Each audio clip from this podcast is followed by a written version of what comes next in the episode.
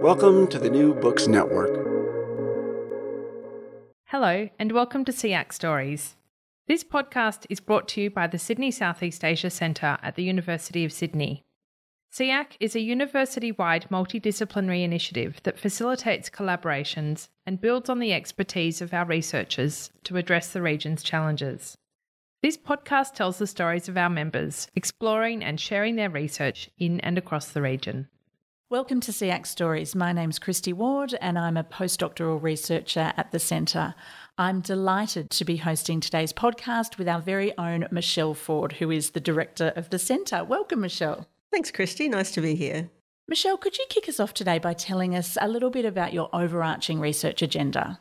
Overall, I'm interested in the relationship between local and global labour movements. I think this is really interesting because it tells us a lot about how the world works in terms of economics in the current era, but also how the politics of these relationships play out. And focusing on uh, that politics angle, one of your major projects has been to look at trade union aid in the Southeast Asian region and globally as well. Could you tell us a bit about that? My project on trade union aid, which is funded by the Australian Research Council, looks at how the international trade unions, that is the global union federations in particular, engage with unions in Southeast Asia. I'm interested in this because these organisations have played a really important role in trying to support local labour movements, particularly after transitions, whether it be a transition from authoritarianism or some other kind of transition in a country's governance and its relationship with the world. And what have been some of the outcomes of the G U F's role in the region? Well, I think I'll start with an example from Indonesia, which is the country I work on most. After nineteen ninety-eight, when Suharto fell, there was a really important period of growth for the trade union movement, and a lot of that was underpinned by international support. Now, some of this support came from international N G Os like Oxfam, but a lot of it came from the global union federations. So, for example, if we look today, by far the most influential union in Indonesia is the Metal Workers' Federation. And one of the reasons it works so well is because of the support it got from what was then the International Metal Workers' Federation, which was one of the G U Fs at the time. And so what have been some of the, the more negative impacts, perhaps, of the receipt of large volumes of aid on national trade union movements and in particular Indonesia? In the best case, even, there's lots of challenges with working across national boundaries. For example, donors, whether they be the G U Fs themselves or the back donors that support G U Fs, have very particular ways of working. They require levels of accountability, receipting for programs, reporting and so on. But also there may be things that are important in those other countries that are not so important in Indonesia. And an example of this might be something like green jobs. I mean, yes, green jobs are important if we think about the climate challenges that the world faces. But in a country like Indonesia, where basic labour rights are not yet secured, they may not be the first priority for a union.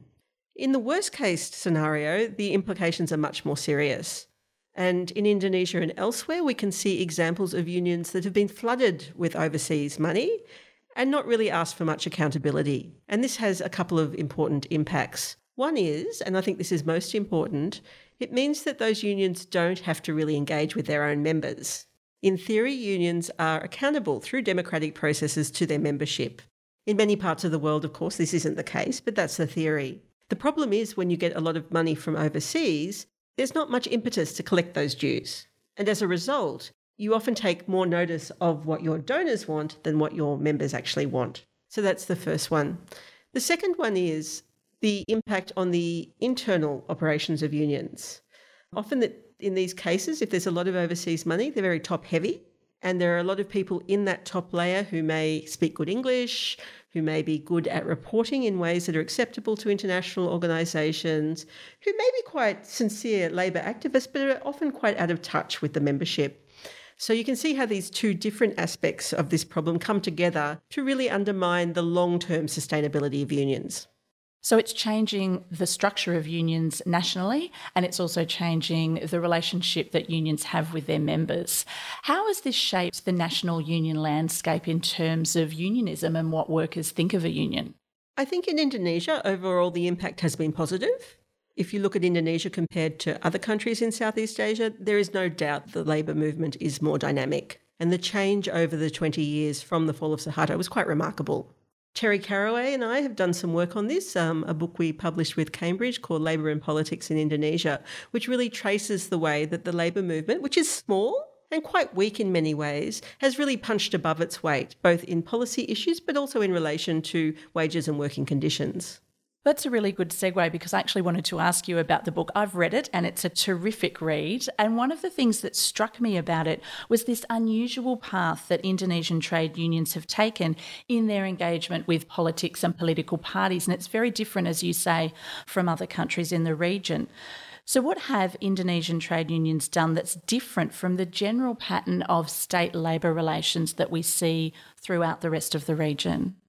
Well, let's take a step back even further and think about the standard models of unionism in, say, Western Europe or America. We often assume that large numbers of members account to a high level of power, and we call this associational power. But what's interesting about the union models that are in the West, especially in America, they're very focused on the workplace and unions' power in the workplace. So you imagine a union with a shop steward, an organiser who's based in the factory, who gets everyone excited about being a member of the union, and then they negotiate directly with their employer for better conditions. In Western Europe, it's very different. And in many places, particularly in, say, Scandinavia or Germany, it's a model where negotiation with the state is actually more important, really, than what you do in the workplace. So by being embedded in that national system, unions have what we call structural power, which allows them to achieve improvements without actually trying to organise. So how does the situation in Indonesia differ from these traditional structures of unionism that we see in North America and in Europe? It's very different. As I said before, unions are weak in the workplace. So they don't have the level of associational power based in the workplace that you find in the U S. Equally, because the government, even though it's more open to unions now than it used to be, is still quite hostile, they're not embedded at the national level in the way that, say, they are in Western Europe. So this was a conundrum that we started to reflect on when we were doing the study. And what became obvious is that unions used a different repertoire of action. They combined street protest, which was a long-standing feature of labour movements in the country, even under the Suharto period, with taking advantage of new political opportunities. So when Indonesia democratised, it also decentralised. And with decentralisation came new opportunities at the local level. And this was great for unions, because unions had been very top-heavy, very focused on Jakarta, and suddenly there were these opportunities to have direct relationships with local district heads, with local parliamentarians, and so on. And what was it about this shift in decentralisation and the shift in, or the redistribution of power from the central region to the provinces, that prompted unions to have new power and to think differently about how they could engage politically? Well, actually, it started with the politicians. Because in the New Order, unions had been told and believed that they should be by, for and of the workers and only engage in the economic sphere. Politics was something that was very foreign to them. But what we see is parties saw the potential of union leaders at the local level as vote bringers. They thought they could control their membership's vote and therefore represented a voting bloc that an aspiring politician could access. And how did unions respond to this approach by politicians? Well, it was interesting because, as I said before, on one hand, they were quite firmly convinced that they should only be economic organisations. But on the other hand, it really opened their eyes to their political potential. So under the New Order, workers and other ordinary people, or often said to be little people in Indonesia, were not meant to think about politics. They were meant to busy themselves with development and get involved in what's called a Pesta Demokrasi, a democratic party every five years around the elections. And when the parties started to approach union leaders, they suddenly realised that they had a place in politics, that they had a voice, they had a voice that they could use. One of my favourite occasions where this emerged in an interview was with a guy who worked in K F C in Surabaya. So he served on the counter. He was not the manager, he was a guy on the counter, but he was a labour organiser and he was a charismatic guy and he had done well in the union. And they had approached him, a major political party had approached him to run for them. And the look on his face, the pride, the wonder that he felt at being suddenly recognised as a citizen with a political voice and not just someone who should be focusing on development was amazing. So there was an assumption that trade union leaders had a very large voting bloc behind them because of their membership. How did this play out in practice? Did it lead to a large number of trade union officials being elected as politicians? Well, it's interesting, isn't it? When we vote, we don't just vote as workers. We vote as men or women. We vote as people of a particular ethnic background. We vote as a person of a particular religious background. And the unionists, like the parties, underestimated these other vectors of identity. They really thought that if they had a strong following in the factory, that would translate to the political arena. So results were quite disappointing. In several elections, people really overestimated how many votes they would get. But what's interesting for me, and the study I did with Terry, was not so much those outcomes, but the process of learning that accompanied with them. So if you look at the elections in two thousand nine, two thousand fourteen, two thousand nineteen, you see an increasingly sophisticated political strategy from some unions that really is worthy of comment, regardless of how many people actually got into parliament. So which, which of the unions were more sophisticated? Well, there's a clear leader in this, right? And that's the Metal Workers Union that I mentioned before. It's part of a confederation that was basically set up with support from the international community and includes most of the trade unions that have an affiliation to the international unions, the G U Fs. Initially, like other unions, they were very suspicious of politics, but through their conversations with their international interlocutors, but also from local N G Os, with local N G Os, they decided that if people were going to exploit union power for politics, they may as well have a say. So you really see this from two thousand nine. But what's interesting in two thousand nine is it's actually some of the regions that act without central authority to engage with politics. And it's only in two thousand fourteen that they really take up this political agenda at the central level. One of the things that really struck me in the book is some of the wins that unions had around minimum wages. And wages, of course, are of extreme interest to unions and workers. Can you tell us a little bit about that? Yeah, the wage story is quite remarkable. In some years, in two thousand twelve, thirteen, fourteen, there were increases in some places of over fifty percent. Now, you can imagine if your boss suddenly had to give you a fifty percent wage increase, it can have quite a big effect and a negative effect on business. But for workers, it was a fantastic win. And the mechanism that was used to achieve these is comes back to this political story that I was telling you about before. So what happened was, with decentralisation, new local wage councils were introduced, and those local wage councils were tasked, among other things, with setting a minimum wage for the region. And unions really managed to leverage these councils in a very interesting way. Obviously, the government was represented on the councils, as were the employers, so really the government was in the prime position to make decisions. So the real political story was about who got the government on side.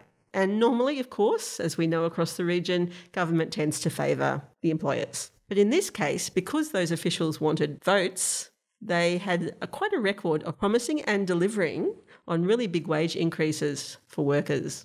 So one of the things that I'm really interested in, as you know, is union density and union member ties. And I'm I'm interested in how these shifts over a number of years has impacted the perception of unions within Indonesia and even the number of people who are willing to become members or stay members. Well, in that period where wages were rising really quickly, of course that had a great effect in terms of membership density. Many people who had not previously been union members became members, and those who were nominally members became more engaged.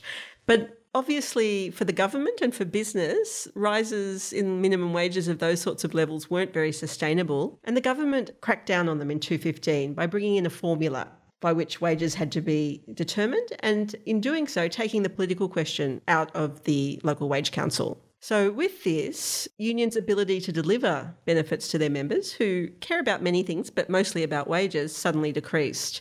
And this has been a real challenge for unions. How do they maintain that momentum, especially at the local level, without that wage mechanism? And so where do trade unions in Indonesia stand now in twenty twenty? They're still stronger than we might have expected after two thousand fifteen. I was quite worried in two thousand fifteen that the wage changes or changes in the wage setting mechanism would really destroy unions. But they've been quite resilient. I think the experiences of that period, particularly between two thousand nine and two thousand fourteen, gave them an insight into what sort of role they could have. And although that's been quite challenging in the face of government resistance, but also a lot of union busting at the factory level, I'm not sure they could ever go back to what they were before. Well, thanks, Michelle. I think the Indonesian case really gives us a lot to think about in terms of trade union and state labour relations throughout not only the region, but globally. Thanks for your time, Michelle. Thanks very much. You've been listening to S E A C Stories, brought to you by the Sydney Southeast Asia Centre at the University of Sydney. Make sure to keep up with all our S E A C Stories podcasts by following us on your favourite podcasting app. If you like the show, please rate and review it on Apple Podcasts. Every positive review helps new listeners find the show. And of course, let your friends know about us on social media.